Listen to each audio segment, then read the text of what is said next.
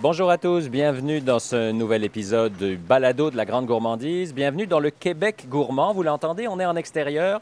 C'est pas la plus belle journée pour sortir. On a du vent, de la pluie, vous entendez ça. On est à Sainte-Cécile de Milton, juste à côté de Granby. On est avec Manuel Gosselin des Petits Fruits du Clocher. Bonjour. Bonjour, Merci de nous accueillir. ben, c'est un plaisir. Et on a une invitée spéciale, je pense. Oui, c'est ma fille Eugénie qui est à côté. euh, Bon, qu'est-ce que tu fais ici, toi, Eugénie? Tu travailles avec la famille? Oui, Il y a quoi dans les champs que je vois là? euh, des camerises, des bleuets puis des framboises. Puis toi, t'aimes ça? Oui, T'en manges beaucoup? oui, Plein, plein, plein? oui. C'est quoi ton préféré? Euh, la camerise Pourquoi? Est-ce que tu sais m'expliquer pourquoi tu l'aimes vraiment beaucoup? parce que C'est une bonne raison. tu viens avec nous pour faire la visite? euh, oui. Bon, parfait. OK, on va vous montrer ça. Bon. Dans le fond, ici, euh, on fait surtout de l'autoquette. On a commencé euh, en 2014, la première année qu'on on a fait de l'autoquette. On s'est dit, on va essayer ça. À ce moment-là, en 2014, on avait euh, planté quelques, quelques plants de camerise. On avait 2000 plants. OK. Ça, c'est quelques 2000? Quelques plants, oui. Ben, 2000, euh, 2000. On a commencé, c'est ça. Dans le fond, c'est un projet, euh, quand on a acheté la terre, moi et ma conjointe, en Ouais. 2010, on cherchait de quoi faire. C'était un, un verger. Fait qu'il y avait, euh, il y avait des pommes à grandeur de la terre. C'était des- un verger qui était désuet. OK. On s'est dit, il faut le remplacer. On cherchait une nouvelle production. Fait qu'on a commencé dans la Camerise. On a fait des recherches. On s'est intéressé à ça. Il y avait des articles qui avaient été publiés par le MAPAC Mhm. en 2010. Fait qu'on s'est dit, bon, ben ça semble prometteur. On se lance. On arrache tous les pommiers. Euh, on plante de la Camerise. On a essayé un 2000 plants. Puis c'est ça, ce qui est le plus drôle là-dedans, c'est qu'au moment qu'on a planté en 2000, enfin, on a planté notre première euh, verger en printemps 2011. On cherchait à savoir qu'est-ce que ça, qu'est-ce que ça goûte la Camerise. On a essayé de trouver des producteurs locaux, il n'y en avait même Il pas. n'y en avait pas, c'est ça. Fait que euh, fait des démarches, finalement, on dit, gars, on se lance. On n'avait jamais goûté à Camerise, on plante ça. Il y avait, les variétés n'avaient pas de nom à ce moment-là, c'était juste des numéros. Exemple, Ouais. la variété 915, euh, 991, 992. C'était un peu à essayer ça à vos risques et périls. Ça se peut que ça soit euh, pas si pire. Mais là, à vos risques et périls, vous avez décidé d'en mettre 2000. 2000 plants, Pas, ouais. pas 200 ou 20, là, 2000. 2000. Et puis j'étais, j'avais la certitude, moi, dans mon idée, en 2010, Ouais. en fait, fait 2011, quand on a planté, j'ai dit, je dois être probablement le plus gros producteur au monde. là. C'était tellement nouveau, j'ai dit, je sais pas s'il y a quelqu'un qui a osé planter 2000 plants, mais maintenant, 2000, euh, 2000 plants, c'est rien. là. Les Non. producteurs ont souvent des milliers de plants. Il y en a qui en ont euh, même euh, jusqu'à 75 000, euh, certains producteurs au Québec. Euh, j'avais vraiment la certitude, je dis, ça y est, on est les premiers, on est... ça va être le plus gros verger au monde, euh, on va on va faire connaître la camerise. Fait que- puis c'est ça, on n'avait jamais goûté. Fait qu'on savait même pas si ça allait être un, un fruit d'autocueillette, transformation. On avait un peu une idée, on avait des idées de ce qu'on allait pouvoir faire avec ça. Puis là, ça s'est dessiné avec les années. Il y a beaucoup d'autres personnes qui en ont planté par après. Quand ça, quand on est, on est arrivé dans, c'est ça, en 2000, euh, 2012, 2013, on a goûté nos premiers fruits. On était vraiment surpris. On s'est dit, tabarouette, euh, c'est vraiment pas si mauvais que ça. Ça se mange frais. euh, OK, donc ça prend un an ou deux, là, pour avoir... euh, oui, légèrement, quand on les plante, ça fait des petits, euh, des petits bébés plants. Là. Ils sont gros comme, gros comme un bâton de popsicle. Ouais. Il faut attendre au moins l'année suivante, quand tu es chanceux, tu peux avoir- des fois avoir quelques fruits pour goûter. Mhm. Puis là, ensuite, après trois ans, mettons, on plante en 2011, 2014, on, on en a assez là, pour faire un petit, peu d'autoquette. On peut vraiment espérer avoir un- une poignée par plant là, et un peu plus. Fait que, euh, ça y est, 2014, on se dit, euh, c'est bon, c'est pas si pire finalement, on va se lancer, on va essayer de faire de l'autocueillette. Je pense qu'en 2014, on devait être les premiers au Québec là, à Ouais. dire on fait de l'autocueillette. Là, je vais faire un petit stop dans votre, de votre historique pour un peu décrire où on est. On marche dans une, une allée, un chemin de terre, finalement, de gravel. Puis à droite et à gauche, ben, les milliers de plants dont vous parlez. C'est ça. En fait, euh, ce qui est le fun. euh, vue, hein? Ouais, ce qui est le fun, il y avait déjà un chemin euh, tout le long de la terre qui sépare la terre en deux. Ça, c'est vraiment pratique parce que c'est un chemin carrossable, fait qu'on peut vraiment se déplacer euh, de long en large sur la terre. Puis euh, il y a des plantations. euh, D'un côté, c'est vraiment plus l'autocueillette, le côté gauche, où ce que, là, ils ont un champ de champ de camerise. Après ça, on, s'en va dans le bleuet, champ de bleuet. On a nos champs de camerise, puis on a un champ de framboise. Puis un petit peu plus loin, on a même ajouté de la citrouille et du sarrasin. OK. Fait que là, c'est vraiment plus axé sur l'autocueillette. Le champ, à- tout ce qui est à droite, les rangées sont vraiment plus longues. là. Ça fait la terre quasiment au complet. C'est des rangées de euh, peut-être 700-800 mètres. là. Euh, ça, c'est plus destiné à la transformation. Tu ramasser la camerise pour en faire du congelé. Sauf que finalement, on manque vraiment, on manque tout le temps d'autocueillette. Fait que généralement, euh, les gens euh, cueillent quasiment tout au complet à l'autocueillette. Ah oui, hein? Fait que c'est vraiment ça qui est, qui est le plus surprenant dans l'histoire. C'est la, la- la croissance phénoménale euh, du marché puis de, de l'intérêt pour les gens, pour la, pour la, la camerise. Parce que les gens veulent retourner à la terre, parce que les gens veulent du local et ainsi de suite, ou c'est vraiment la camerise plus que les autres fruits? Oui, ben, je pense que ces années-ci, euh, tout ce qui est autocueillette, c'est bon. Euh, les gens veulent justement ce retour à la terre-là, c'est ça, ça. Mais vraiment, je pense que la camerise, c'est pas pour tout le monde, mais pour certaines personnes, les gens se développent comme un peu une passion. On a beaucoup ça comme commentaire. Les gens, au début, l'ont euh, apprivoisé, mais après, euh, c'est un, un goût qui s'est développé, puis les gens sont vraiment, euh, on pourrait dire, comme fanatiques maintenant. Il y en a qui disent que c'est vraiment leur fruit numéro un. Ils ont un peu délaissé ou. Ouais, on peut dire ça. On peut, on peut délaisser là, les framboises, fraises, bleuets pour vraiment faire leur réserve dans la camerise. Euh, Pour c'est celui qui n'a pas goûté justement la camerise, parce que tout le monde ne connaît pas ça, ceux qui nous écoutent, qu'est-ce que ça goûte? Ça, c'est la question, Ah la oui, question qui tue. là, ouais, la question qui tue. Parce que c'est pas du bleuet, c'est pas de la framboise, il y a une touche d'acidité. C'est comme essayer de demander à quelqu'un, décris-moi que, qu'est-ce que gars goûte la cerise? Tu sais, la Ouais. personne, elle va dire la cerise, ça, Ça goûte goûte, la cerise. euh, ça goûte la cerise. Ben, la camerise, ça goûte la camerise. Généralement, ce qu'on va dire aux gens, si on entend le commentaire, bon, ça goûte entre le bleuet, framboise, tu sais, ça, c'est vraiment, vraiment très vague là, Ouais, comme ouais. comparaison. Mais je vous dirais qu'en termes de texture, c'est le fruit probablement le plus agréable parce que c'est un fruit qui, quand il est frais, est un peu croustillant. Puis il va vraiment se désagréger. Puis il n'y a pas la peau du bleuet. Il n'y a pas comme côté vraiment euh, désagréable de, la, de la peau coriace, un peu comme un bleuet. Il va être vraiment plus juteux, puis sans nécessairement plus juteux comme une fraise ou une framboise. Puis il n'y a pas le côté désagréable des pépins aussi. Les pépins sont vraiment imperceptibles, un peu comme le bleuet. Fait qu'en bouche, la texture est vraiment le fun. C'est un fruit qui est un peu plus acidulé, on, peut dire en général, quoique c'est pas toujours vrai là, selon les variétés. Mais euh, c'est un fruit qui est quand même euh, plus punché, là, ça goûte plus. Moi, je te dirais en termes de structure de goût, c'est plus près du, de la mûre ou de la framboise que du bleuet. Moi, je vois pas vraiment la, la- Puis l'arôme, mais là encore là, ça varie du cultivar. Je te dirais, il y a probablement plus de variétés entre les cultivars de camerise en termes de goût que entre, exemple, la camerise et la mûre. Ah oui. Fait qu'il y a une très large panoplie de goûts. Faut vraiment faut, faut goûter pour voir, là, comme on dit. Ah oui, c'est ça. Puis c'est un fruit, vous parliez de congélation tantôt, parce qu'il se conserve assez peu frais, hein, je pense. C'est quand même pas si pire. Je vous dirais, il se conserve mieux que la framboise frais, mais pas aussi bien que le bleuet. Fait qu'on peut espérer, à la température de la pièce, peut-être un 2-3 jours, mais au frigo, peut-être deux semaines, là, quelque chose comme ça, une semaine ou deux facilement. Mais il, il va, il va perdre de sa fraîcheur un peu. Il est moins croustillant, il devient un peu plus mou, là, euh, plus qu'on attend dans le temps pour le consommer.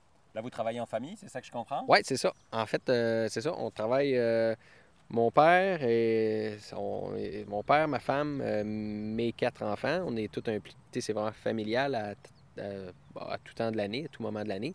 Euh, pour l'été, pour la période estivale, souvent ma soeur vient nous donner un coup de main qui habite pas très loin. En fait, on habite, euh, moi et mon père, on habite voisins sur la terre. Mhm. Et puis ma soeur habite à trois maisons. Puis elle a trois enfants. Fait que souvent, euh, l'été, en pleine saison, euh, on se retrouve euh, quasiment toute la famille à, pas mal euh, tout l'été. Puis ma mère, ben, elle, elle, s'implique. Elle a fait, elle a fait à manger euh, sur l'heure du dîner. Fait que, puis elle garde les plus petits. J'en ai, là, une de, dans le fond, j'ai 9, 7, 5 et 3 ans, les âges de mes enfants. Puis la plus jeune, à 3 ans, elle demande un petit peu plus de supervision. Fait que souvent, elle se retrouve chez grand-maman là, euh, pendant qu'on travaille au champ. Fait que c'est vraiment euh, familial. là. Quand vous êtes reçu, c'est pas nécessairement des employés. C'est vraiment. Puis comment ça se passe, euh, les, les- les saisons des fruits, si j'ose dire? Parce que je suppose que ça se chevauche, que ça permet Ouais. d'avoir euh, l'été bien rempli. Là. Oui, bien, de la façon qu'on travaille, nous, euh, on a euh, les trois fruits, puis ils, sont, ils se chevauchent. Euh, mettons, si on parle vraiment juste de la période de récolte, on Ouais. commence, la, comme là, cette année, on a commencé le 16 juin pour la camerise. Euh, puis vers le 1er juillet environ, là, on commence euh, la framboise, puis le bleuet va commencer peut-être la semaine d'ensuite. Fait que, autour, là, présentement, on a vraiment, depuis une semaine, on a les trois fruits en abondance simultanément. La camerise, ça va être probablement. La camerise et la framboise finissent à peu près dans. Après la fin de semaine, peut-être un petit peu plus. Il en reste peut-être une semaine. Le bleuet va s'étirer un peu plus. Mais on a des variétés hâtives. quand on a planté, on s'est dit qu'on voulait plus accompagner la framboise et la que c'est des variétés hâtives. C'est rare qu'on dépasse euh, dans le mois d'août. C'est généralement réglé au mois de juillet pour les bleuets.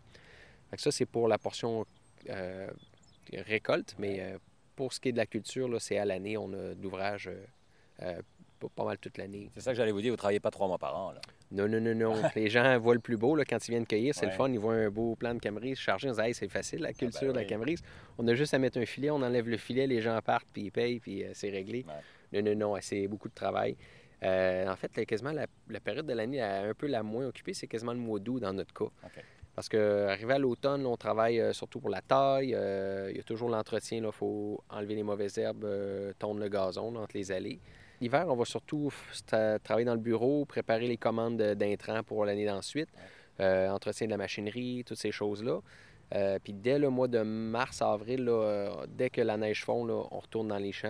Là, c'est la fertilisation, mettre à jour le système d'irrigation, puis toujours des projets en branle, là, comme là, on fait une nouvelle bâtisse cet automne. Fait que c'est vraiment, ça arrête jamais, jamais. C'est surprenant, là, on, on travaille à- vraiment à temps plein là-dessus, euh, c'est- comme jamais fini. Non, c'est ça. Il y a juste le mois d'août, on en, on en profite un peu. Là. On, va, on va prendre des vacances avec les enfants une semaine. Là, puis, euh, euh, s'écraser dans le sable, on connaît pas vraiment ça. Non, non, ça tourne toujours un peu. comme on dit. Ouais, pas craquer, des passionnés. Je pense que c'est vraiment plus le terme. C'est des gens, on est des gens qui. Tu sais, l'agriculture, c'est vraiment un mode de vie. Fait on est quand tu trouves exactement ce que tu aimes, ça devient pas du travail. C'est comme si on faisait. euh, c'est comme si tu as une passion, puis tu, de- de- de- de- de- tu mets tous tes efforts sur ta passion. Fait que ça- c'est ça, quand quelqu'un avait déjà dit si vous aimez ce que vous faites, euh, vous ne travaillerez jamais. Quelque chose comme ça. Fait que nous autres, c'est vraiment ça. On met beaucoup d'heures, mais c'est pas un travail comme il faut puncher le matin, puis on Ouais, est hâte à de. ben, À 5 heures, on a hâte de finir. Là. Non, c'est pas comme ça. C'est c'est un mode de vie. On Surtout en habitant sur la Terre, forcément. euh, Oui, c'est ça, parce que la première chose que je me lève, je, me, je fais quand, quand je déjeune, je regarde dans la porte patio, puis on voit tous euh, les champs. euh, fait que tous les matins, c'est ça qui est la plus grande motivation, c'est de voir les champs, puis voir aussi l'évolution, parce que c'est des, comme les plantes camerise, bon, c'est sûr que c'est un, c'est un- Si tu mets ça en terre, c'est pas instantané, ça prend 5, 6, 7 ans avant d'avoir une production, mais si tu regardes ça sur le long terme, ça fait 11 ans qu'on est là-dedans, mais on a une évolution vraiment à chaque année où qu'on voit la, terre euh, évoluer. euh, on développe des coins, on, on, on on- on fait des nouvelles productions. C'est c'est ce côté-là qui est le plus valorisant, c'est de voir l'évolution. Puis de voir aussi que la terre, c'est c'est quelque chose, c'est une ressource qui est renouvelable. Puis si on l'entretient, là, c'est bon euh, pour des générations. On- quand on va la laisser dans. Bon, mettons même si on travaille toute notre vie, un jour on va peut-être la léguer à nos enfants ou à d'autres euh, passionnés d'agriculture, ben, elle va être probablement en meilleur état. C'est- bon pour produire, là, pour, euh, tant qu'il va y avoir du monde pour s'en occuper, là, elle va nous rendre le service de nous nourrir. Là. C'est vraiment, euh, c'est ça qui est le plus valorisant dans l'agriculture, c'est euh, de savoir qu'on contribue, qu'on on nourrit du monde. Ouais. C'est ça, ça c'est noble quand même. De... Ah oui, c'est 100% noble. Comme vous n'aviez pas assez de job, euh, vous avez mis des courges pour aller jusqu'à l'automne. Ouais, fait que c'est ça, on, s'est- on prend une pause en mois de août, puis au mois de septembre, on revient là, avec les courges. C'est un essai qu'on a fait cette année. OK, c'est nouveau. C'est nouveau, c'est nouveau, donc... euh, là, il y en a va- 2000 aussi? Je sais pas exactement. C'est euh, c'est- ouais, c'est à peu près 2000. Faudrait que je vais calcule, là, mais c'est on a 12 rangs. 12 rangées de 300 pieds. C'est planté au 16 pouces. Fait que, Vous mangez de la courge à l'année, il y en a au congélateur, c'est sûr. Je sais pas, ça va être la première année. Je, pense qu'on va manger du potage à courge là, cet automne. C'est surprenant. euh, on a quand même un bon euh, fan club. Euh, J'ai sûrement des gens qui, sont, qui connaissent la place qui vont revenir pour euh, cet automne faire un tour pour les citrouilles et courges. Puis, dernière question, le nom, c'est parce que je vois le clocher. Petit fruit du clocher, c'est parce que le clocher est à vue d'œil? Oui, c'est ça. C'est parce qu'on a une place un petit peu difficile à trouver. On s'est dit, si on dit petit fruit du clocher à Sainte-Cécile, quelqu'un qui a moindrement allumé peut se dire, euh, ouais, c'est probablement euh, près du clocher à Sainte-Cécile. Pas besoin de GPS, je vais le trouver.